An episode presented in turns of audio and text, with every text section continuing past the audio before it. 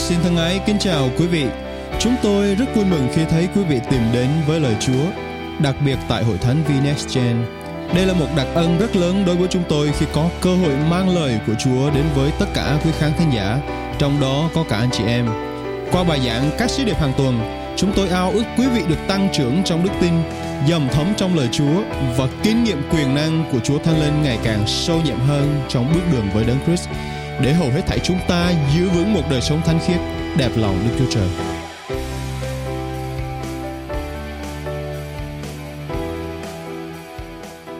Cảm ơn Chúa vì à, sự à, giới thiệu của Mục sư Dương. Cảm ơn Chúa vì ngày hôm nay tôi có cơ hội được đến đây để à, chia sẻ lời Chúa. Đó là một đặc ân mà Chúa dành cho tôi.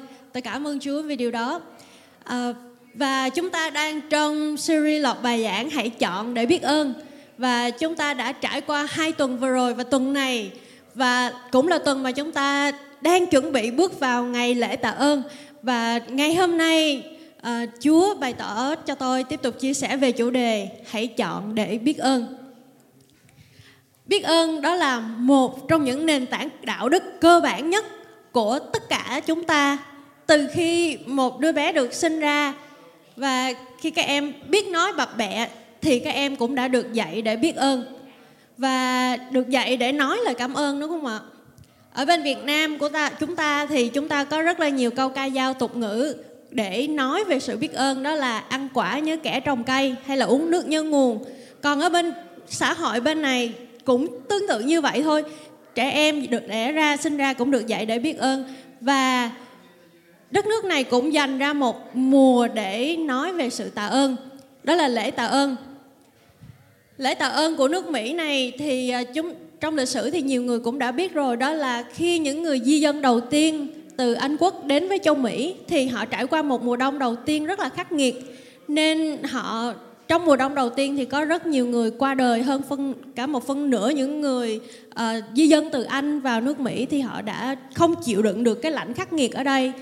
Và nhưng mùa đông nhưng mà trải qua một năm tiếp theo á, thì những người thổ dân đã giúp đỡ họ đã giúp cho họ biết cách trồng trọt chăn nuôi và họ đã sống sót qua mùa đông năm sau và vào mùa năm năm sau thì họ đã tổ chức một buổi lễ để tạ ơn Chúa Đức Chúa Trời đã gìn giữ họ, đã bảo vệ họ, đã giúp đỡ họ để có thể bước qua một mùa đông tiếp theo để có thể tiếp tục uh, sinh tồn và phát triển cho tới ngày nay. Và nước Mỹ này vẫn tiếp tục duy trì truyền thống để tạ ơn Chúa về những điều đó. Thì ngày hôm nay chúng ta sẽ tìm hiểu chủ đề Thanksgiving hay là sự tạ ơn trong Chúa là như thế nào? Thanksgiving có nghĩa là hành động tạ ơn hay sự tạ ơn hay là sự biểu hiện biết ơn đối với Chúa. Và điều đầu tiên tôi muốn chia sẻ với hội thánh đó là chúng ta học cách tạ ơn trong mọi hoàn cảnh. Chúng ta sống trong cuộc sống này thì à, ai cũng có hoàn cảnh, đúng không ạ? Chúng ta sẽ có thuận cảnh và có nghịch cảnh, chứ không phải là nói là mọi thứ chúng ta không đang ở trong hoàn cảnh thì không đúng. Vậy thuận cảnh là gì? Thì chúng ta cùng tìm hiểu. Chúa muốn chúng ta làm điều gì trong thuận cảnh? Thuận cảnh đó là tất cả mọi hoàn cảnh, tình hình thuận lợi suôn sẻ và không bị trắc trở, không bị tai ương, hay là không có một điều gì đi ngược lại với những mong muốn của chúng ta. Và trong xã hội này tôi sẽ vẽ lên một bức tranh rất là đẹp. Đó là à một người được sinh ra khỏe mạnh đẹp đẽ thông minh có tài năng. À, đi học thì được người thầy cô khen ở nhà thì được cha mẹ khen tại vì à, thông minh nhanh nhẹn. Và khi người đó lớn lên ra trường tìm được một công việc ưng ý à, học được trong một uh, trường đại học một ngành ưng ý và ra trường có được việc làm đi làm thì được sếp khen hay là có một cái gia đình hoàn hảo, vợ chồng, con cái đầy đủ, rồi có nhà đẹp, rồi có dư giả để mà có thể đi du lịch, check in chỗ này chỗ kia. Ôi, đó quả là một bức tranh tuyệt vời, đúng không ạ? Đó là một bức tranh mà hầu hết là ai cũng mong muốn, ai cũng khao khát cho con cái của mình, cho bản thân mình có thể đạt được một điều đó. Nếu quý vị đang ở trong hoàn cảnh đó thì tôi cảm ơn Chúa vì quý vị đang được nhận sự phước hạnh từ Chúa vì lời Chúa có chép trong sáng thế ký chương 2 câu 15 rằng Jehovah Đức Chúa Trời đem con người vào trong vườn Eden để canh tác và gìn giữ vườn. ngay từ ban đầu Đức Chúa Trời tạo dựng nên chúng ta và Ngài có một mục đích tốt lành cho chúng ta. Ngài muốn chúng ta được quản trị những tạo vật của Đức Chúa Trời. Đức Chúa Trời tạo vật tạo dựng nên cây cối, trời đất, tất cả mọi thứ ở trong khu vườn tuyệt đẹp đó và Chúa đặt mình vào trong đó để Chúa cho mình quản trị những cái tạo vật của Ngài. Và cho tới thời điểm hiện tại cũng vậy, chúng ta đang hít thở không khí này và chúng ta cũng đang được tận hưởng những tạo vật của Đức Chúa Trời. Chúng ta được phước đúng không ạ? Gia cơ chương 1 câu 17 cũng nói rằng chúng ta mọi ơn lành tốt đẹp và tặng phẩm toàn hảo đều đến từ thiên thượng được ban xuống từ cha của sự sáng trong ngài không có sự thay đổi, cũng chẳng có bóng của sự chuyển dịch chúng ta nhận biết rằng tất cả những cái ơn lành, tất cả những tặng phẩm toàn hảo đều đến từ chúa ban cho chúng ta vậy câu hỏi tôi đặt ra rằng, khi mọi người ở trong thượng cảnh thì thái độ của chúng ta như thế nào tôi biết rằng chúng ta sẽ dễ dàng trả lời là cảm ơn Chúa vì những điều nãy giờ tôi nói, đúng không ạ? Chúng ta biết rằng những điều tặng phẩm tốt lành đến từ Chúa. Nhưng câu hỏi thứ hai tôi đặt ra rằng nếu chúng ta ở trong thuận cảnh hoài điều đó có tốt không? Nếu chúng ta cứ ở trong hoàn cảnh quá suôn sẻ hoài và chúng ta sẽ dễ dàng tập trung vào bản thân mình. Ôi, tôi đi làm, tôi chỉ cần cố gắng thêm một chút nữa thôi là tôi có thể kiếm kiếm được thêm tiền rồi thì tôi cứ thêm một hai tiếng đi làm mỗi ngày là tôi đã có thêm income nhưng mà không biết rằng mình đã đánh mất gia đình với đánh mất thời gian với gia đình, với con cái, với những người thân, thậm chí mất luôn thời gian học lời Chúa. Hay là ừ tôi quá tài giỏi, ai nhìn vô tôi cũng khen tôi, ồ, anh nhanh nhẹn quá, chị thông minh quá ôi anh khéo tay quá, sao anh giỏi quá vậy? Khi mình được nghe quá nhiều lời khen, vô tình mình nghĩ rằng cái đó là của mình. Vô tình mình tập trung vào bản thân mình và nói rằng, ôi tôi làm được đó chỉ cần tôi cố gắng tôi muốn là tôi có thể làm được thôi. Vậy mọi người nghĩ rằng khi mình ở trong thuận cảnh hoài có tốt không ạ?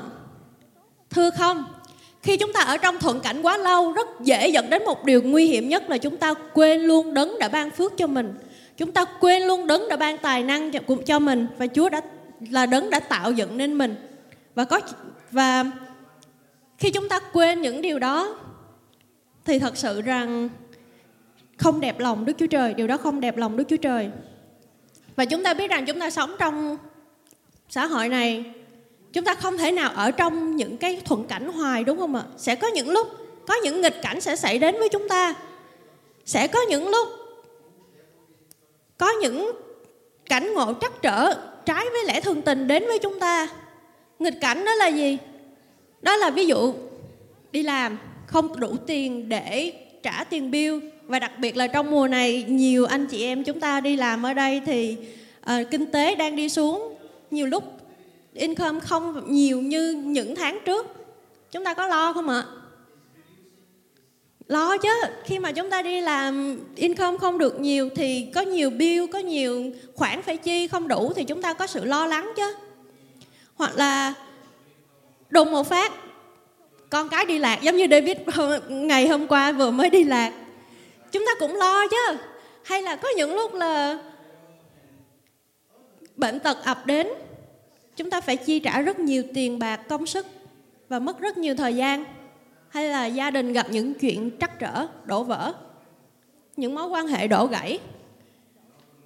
Kể cả những thời điểm chúng ta đang ở trong hoàn cảnh mà chúng ta không biết phải quyết định như thế nào.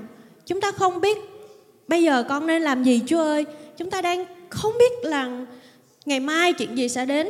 Tình hình tương lai của chúng ta sẽ như thế nào? Thưa anh chị em, đó là những nghịch cảnh mà chúng ta đang trải qua. Tôi tin chắc rằng tất cả chúng ta, ai cũng có một nghịch cảnh mà chúng ta đang trải qua. Nhưng chúng ta hãy biết rằng chúa là đấng tạo dựng nên chúng ta. Chúa là đấng tạo dựng nên loài tạo, tạo vật để loài người có thể quản trị. Chúa yêu chúng ta và có một chương trình tốt lành dành cho chúng ta, một tương lai đầy hứa hẹn dành cho mình. Vậy nên hãy nhận biết rằng những khoảnh khắc khó khăn trong cuộc đời của mình nó chỉ là một khoảnh khắc thôi. Khi những nghịch cảnh đến không có nghĩa là nó kéo dài cả một đời của mình. Nó chỉ là một khoảnh khắc thôi anh chị em. Nhưng mà chúng ta hãy biết rằng Chúa là đấng nhìn xa hơn tương lai của chúng ta Chúa là đấng nhìn thấy những cái điều mà Chúa hứa trên cuộc đời của chúng ta.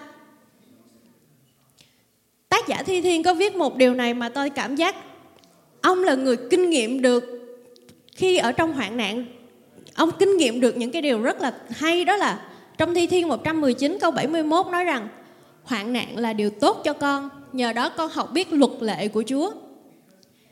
Châm ngôn chương 11 câu 8 cũng nói rằng người công chính được cứu khỏi hoạn nạn, còn kẻ gian ác vào thế chỗ cho người. À, tất cả mọi người ở đây, tôi nghĩ rằng mọi người đều biết câu chuyện à, một đều biết cái câu à, thành ngữ đó là áp lực sẽ biến than đá thành kim cương. Câu này vẫn ấn tượng đối với tôi đến thời điểm này tại vì à, khi tôi học cấp 3, chương trình của học của tôi thì rất là căng. Thời gian tôi đi học là buổi sáng học chính thức, buổi trưa học phụ đạo, buổi tối học thêm từ thứ hai tới thứ bảy. Có những môn học thêm mà không đủ thời giờ để học á, là xếp thời gian học là 5 giờ sáng. Học xong buổi sáng rồi đi về ăn sáng rồi tiếp tục lại đi học tiếp. Nên một cái áp lực cực kỳ lớn và giáo viên chủ nhiệm của chúng tôi thì có chia sẻ một cái câu này đó là áp lực sẽ biến than đá thành kim cương. Tất cả chúng ta đều biết than đá là là là một uh, nhiên liệu dùng để đốt để nấu nướng thức ăn hay là để uh, đốt để sưởi ấm. Và nó rất là rẻ tiền và nó rất là bình thường, đúng không ạ? Nhưng than đá khi được đặt ở trong một cái môi trường cực kỳ khắc nghiệt, đó là âm 100 tới 200 km sâu trong lòng đất, cộng với một áp lực rất lớn. Tất cả những cái phần tử carbon ở trong than đá sẽ được nén lại, sẽ được đè lại và biến thành viên kim cương, như trên hình quý vị thấy đó. Và ban đầu chỉ là viên kim cương thô thôi nhưng phải qua bàn tay của người uh, thợ thợ hoàng kim thật uh, ờ, người thợ làm trang sức thì họ sẽ mài những cái góc những cái cạnh theo những tỷ lệ. Mà một viên kim cương thì quý vị biết là có rất là nhiều mặt. Chúng ta hãy thử nghĩ trong đời sống của chúng ta.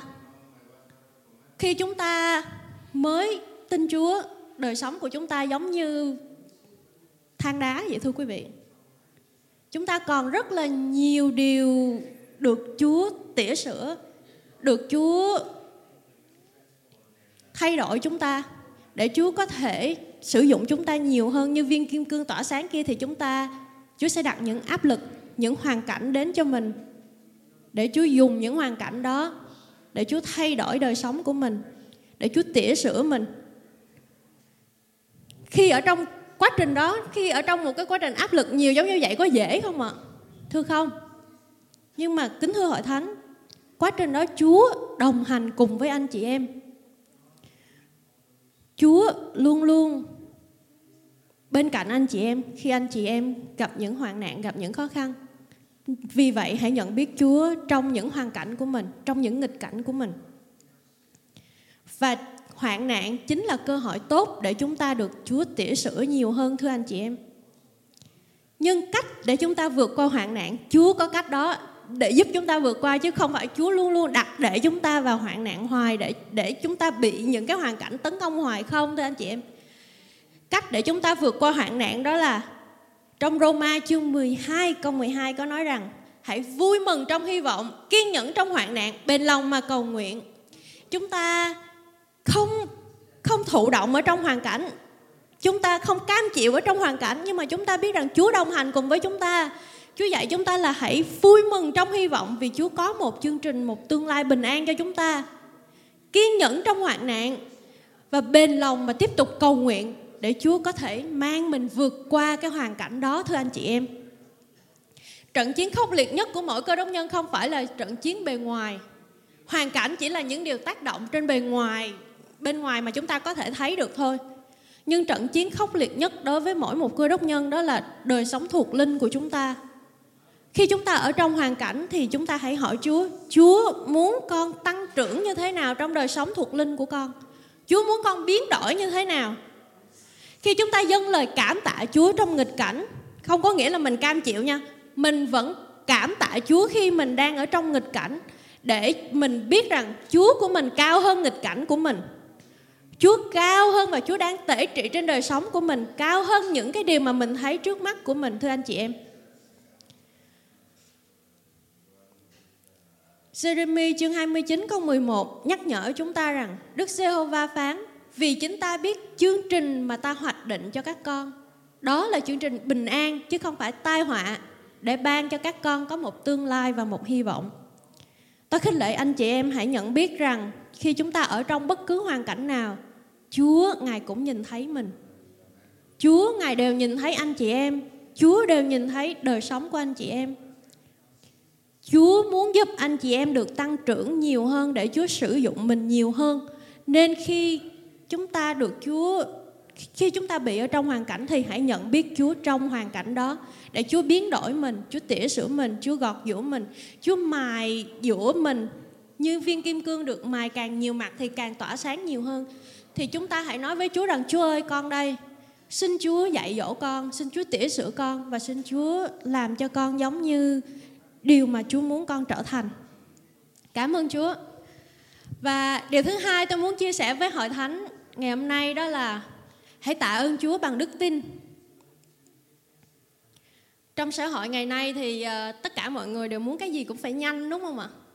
Thức ăn nhanh hay là chuyển khoản nhanh hay là giao thông cũng phải nhanh.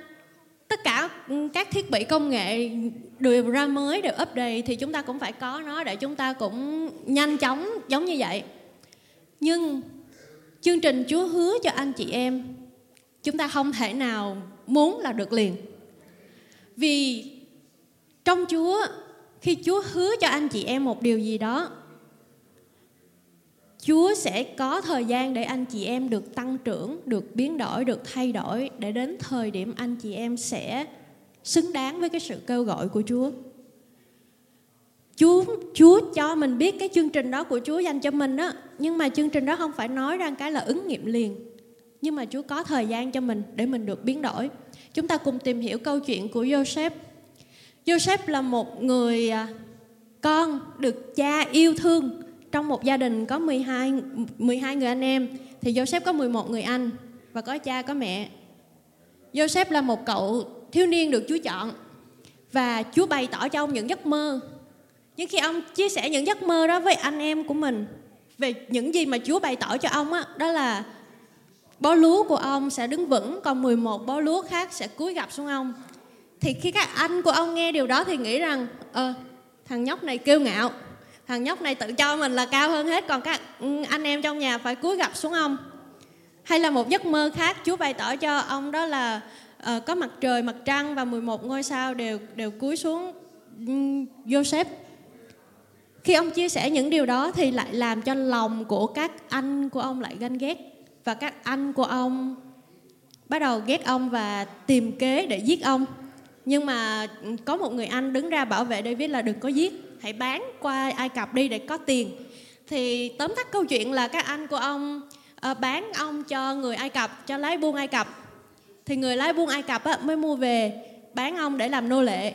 Khi ở trong nhà nô lệ thì uh, ông được Đức Silva vẫn ở cùng với ông và ông được chủ trọng dụng. Nhưng mà vợ của chủ thì lại muốn ăn nằm với ông.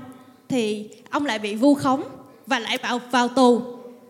Từ một người mình thấy trong một hình ảnh đó là từ một người được cha yêu từ một người con được yêu thương trong gia đình bây giờ trở thành một kẻ nô lệ một kẻ bị vu khống một kẻ ở trong tù.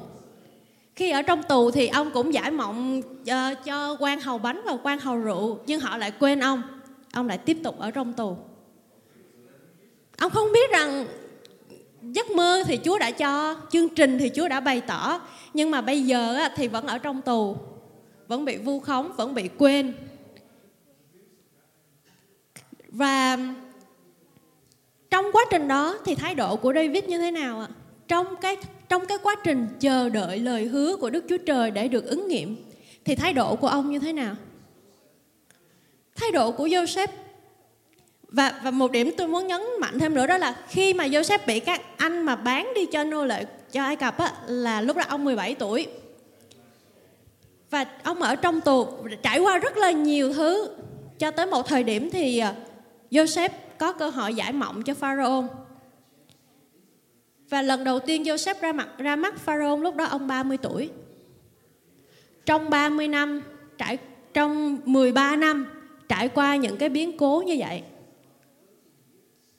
Chúng ta biết rằng khi Chúa dành cho mình một mục đích sống nào đó, nó cần thời gian không phải, Chúa nói cái là mình sẽ có được cái kế hoạch đó liền.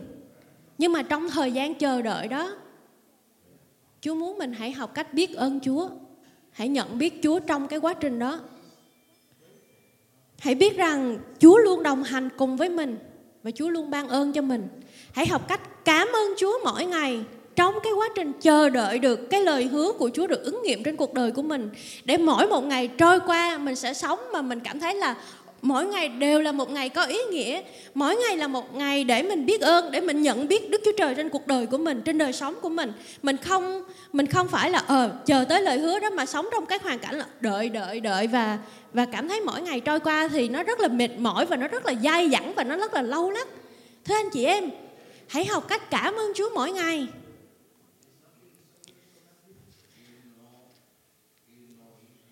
Cuộc đời của anh chị em cũng vậy. Chúa có lời hứa trên cuộc đời của mỗi người. Không một ai mà Chúa Chúa quên hết. Không một ai mà Chúa không có lời hứa trên cuộc đời của anh chị em. Nếu anh chị em chưa biết lời hứa đó, hãy tiếp tục tìm kiếm Chúa. Hãy cầu nguyện với Chúa và hỏi Chúa, chương trình trên cuộc đời của con Chúa muốn là gì? Tiếp tục tìm kiếm Chúa, đọc lời Chúa, dầm thấm trong sự hiện diện của Chúa để hỏi Chúa và khi Chúa cho mình biết cái giấc mơ mà Chúa có trên cuộc đời của mình thì hãy sống mỗi ngày được Chúa tỉa sửa, được Chúa chuẩn bị cho tới ngày giấc mơ đó được thành hình. Hãy sống trong sự tạ ơn trong quá trình chờ đợi thưa anh chị em. Hãy sống trong quá trình khi mà nhiều thử thách đến để Chúa chuẩn bị mình thì cũng hãy sống trong sự tạ ơn và nhận biết Đức Chúa Trời trong điều đó. Philip chương 4 câu 6 câu 7 nói rằng Đừng lo lắng gì cả, nhưng trong mọi sự hãy dùng lời cầu nguyện, nài xin cùng sự tạ ơn mà trình dâng những nhu cầu của mình cho Đức Chúa Trời. Sự bình an của Đức Chúa Trời vượt trên mọi sự hiểu biết sẽ gìn giữ lòng và trí anh em trong đấng Christ Jesus.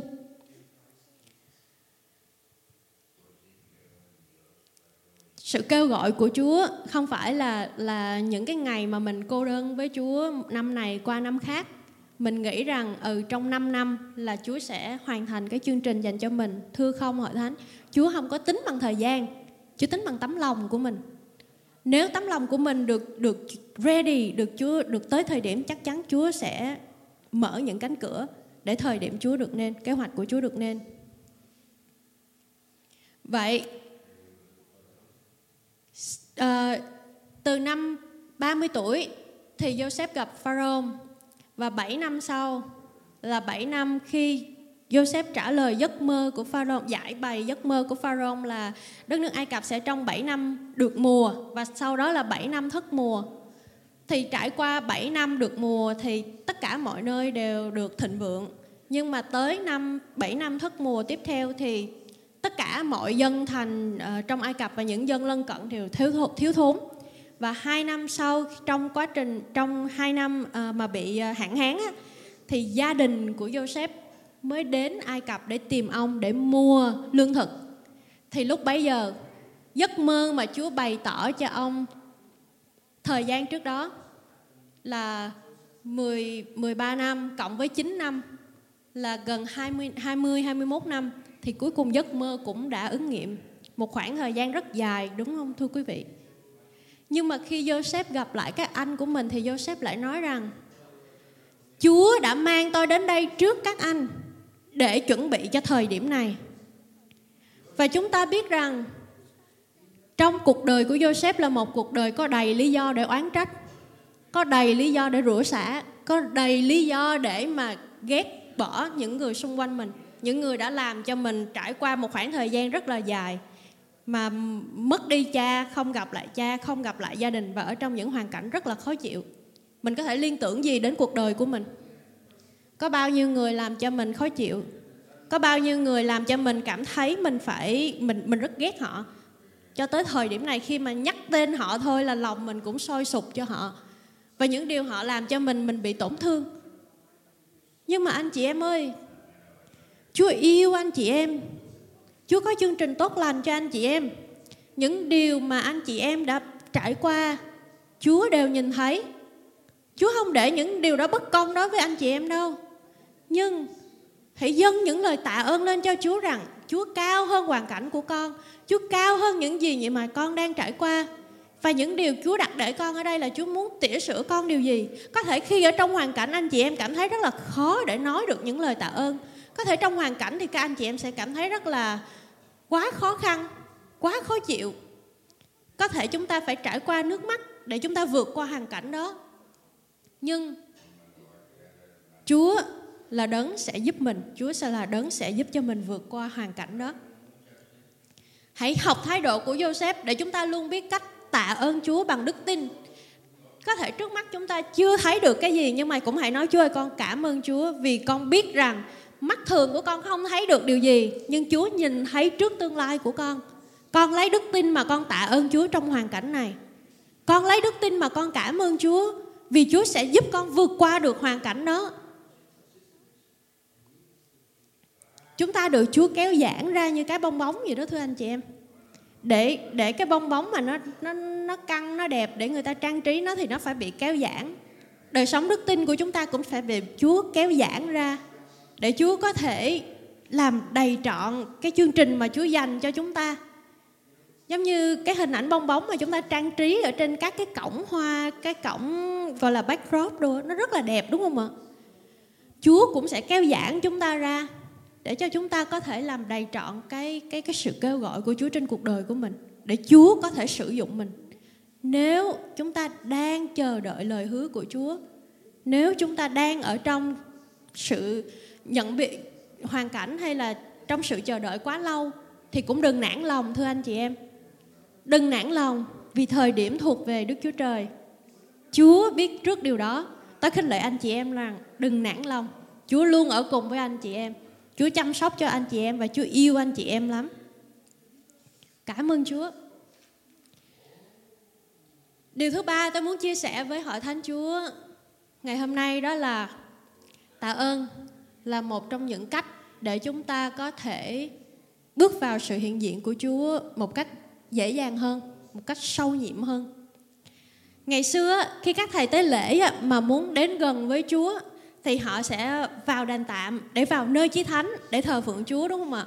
Thì họ sẽ đi vào từ cổng vào hành lang rồi à, nơi dân sinh tế rồi tới uh, Ờ, chậu rửa tay rồi vào bên trong, rồi mới vào sâu bên trong nữa. Chúng ta không thể vào nhà một người nào để gặp chủ nhà nếu chúng ta không vào cái cổng của nhà đó, đúng không ạ? Thì cái sự cảm tạ là cách để chúng ta bước vào cái cổng đó. Trong tác giả thi thiên có có viết rằng, trong Thi Thiên 100 câu 4 Hãy cảm tạ mà vào các cổng Ngài, Hãy ngợi ca mà vào hành lang Ngài, Hãy cảm tạ Ngài, Chúc tụng danh của Ngài. Điều đó cũng áp dụng đến với chúng ta ngày hôm nay. Khi chúng ta dâng lời cảm ơn Chúa mỗi ngày Là chúng ta đang bước vào trong sự hiện diện của Chúa một cách gần hơn nữa, gần hơn nữa. Để cho chúng ta có thể tiến sâu vào trong sự hiện diện của Chúa nhiều hơn nữa thưa anh chị em. Và khi chúng ta gần gũi Chúa thì tâm linh của chúng ta sẽ khỏe mạnh. Để khi những nghịch cảnh, những hoàn cảnh, những thử thách đến thì chúng ta có thể dễ dàng nhìn lên Chúa và vượt qua được hoàn cảnh đó. Cám dỗ chắc chắn sẽ tới. Cảm xúc của chúng ta cũng sẽ tác động đến chúng ta. Cảm xúc của chúng ta buồn, thất vọng. Có không ạ? Chắc chắn là có. Cảm xúc của chúng ta chán trường không còn sức để làm gì hết chắc chắn là có nhưng mà hãy tăng trưởng con người bề trong của mình để những điều đó tới thì chúng ta sẽ dễ dàng vượt qua sống với thái độ biết ơn để giúp chúng ta dễ dàng khiêm nhường hạ mình trước Chúa nữa thưa anh chị em. Chúa muốn dạy chúng ta hãy cảm tạ. Vì vậy Hãy thực hành điều đó mỗi ngày thưa anh chị em. Vì Chúa Ngài là đấng xứng đáng được sự tạ ơn của chúng ta. Một câu kinh thánh khác nữa trong Thi Thiên 95 Câu 1, câu 2 có viết rằng Hãy đến hát sướng cho Đức Giê-hô-va. Cất tiếng reo mừng cho vần đá cứu rỗi của chúng ta. Chúng ta hãy đến trước mặt Chúa với lòng cảm tạ Và reo mừng hát ca ngợi Ngài. Từ hãy ở đây á, đó là một hành động mời gọi. Tác giả thi thiên mời gọi chúng ta. Từ người lớn tới trẻ nhỏ không chừa một ai khác. Ai biết đọc ai đã hiểu sự cứu rỗi ai đã hiểu biết đức chúa trời. Tác giả thi thiên mời gọi mình đến hãy hãy đến đây hãy đến đây để cùng với ông mà thờ phượng đức chúa trời vì chúa là đấng xứng đáng được ngợi khen vì Chúa là đấng xứng đáng để được sự ca ngợi và là đấng xứng đáng để chúng ta dâng những lời cảm tạ lên cho Chúa. Điều quan trọng nhất, quan trọng hơn hết tất cả mọi điều mà nãy giờ mình phân tích đó là mình cảm ơn trong mọi hoàn cảnh, nghịch cảnh, thuận cảnh hay là cảm ơn trong lúc chờ đợi lời hứa của Chúa được nên hoặc khi lời hứa của Chúa được nên chúng ta cũng dâng lời cảm tạ. Nhưng điều quan trọng hơn hết trong đời sống của mỗi một người cơ đốc nhân của chúng ta đó là chúng ta được nhận sự cứu rỗi qua Chúa Giêsu Christ.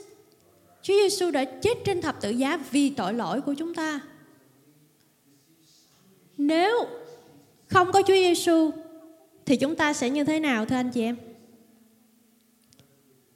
Chắc chắn chúng ta sẽ không có sự cứu rỗi. Chắc chắn chúng ta sẽ không thể nào đến gần Đức Chúa Trời được. Vì vậy, chỉ duy nhất qua Chúa Giêsu Christ, duy nhất qua sự cứu rỗi duy nhất trên thập tự giá chúng tôi chúng ta có được sự cứu rỗi đó vì vậy đời sống của một người cơ đốc nhân chúng ta hãy học cách dâng những lời cảm tạ lên mỗi ngày không phải là là chờ đợi tới hoàn cảnh thì chúng ta mới dâng những lời cảm tạ nhưng Chúa xứng đáng để chúng ta cảm tạ mỗi ngày, mỗi phút, mỗi giây.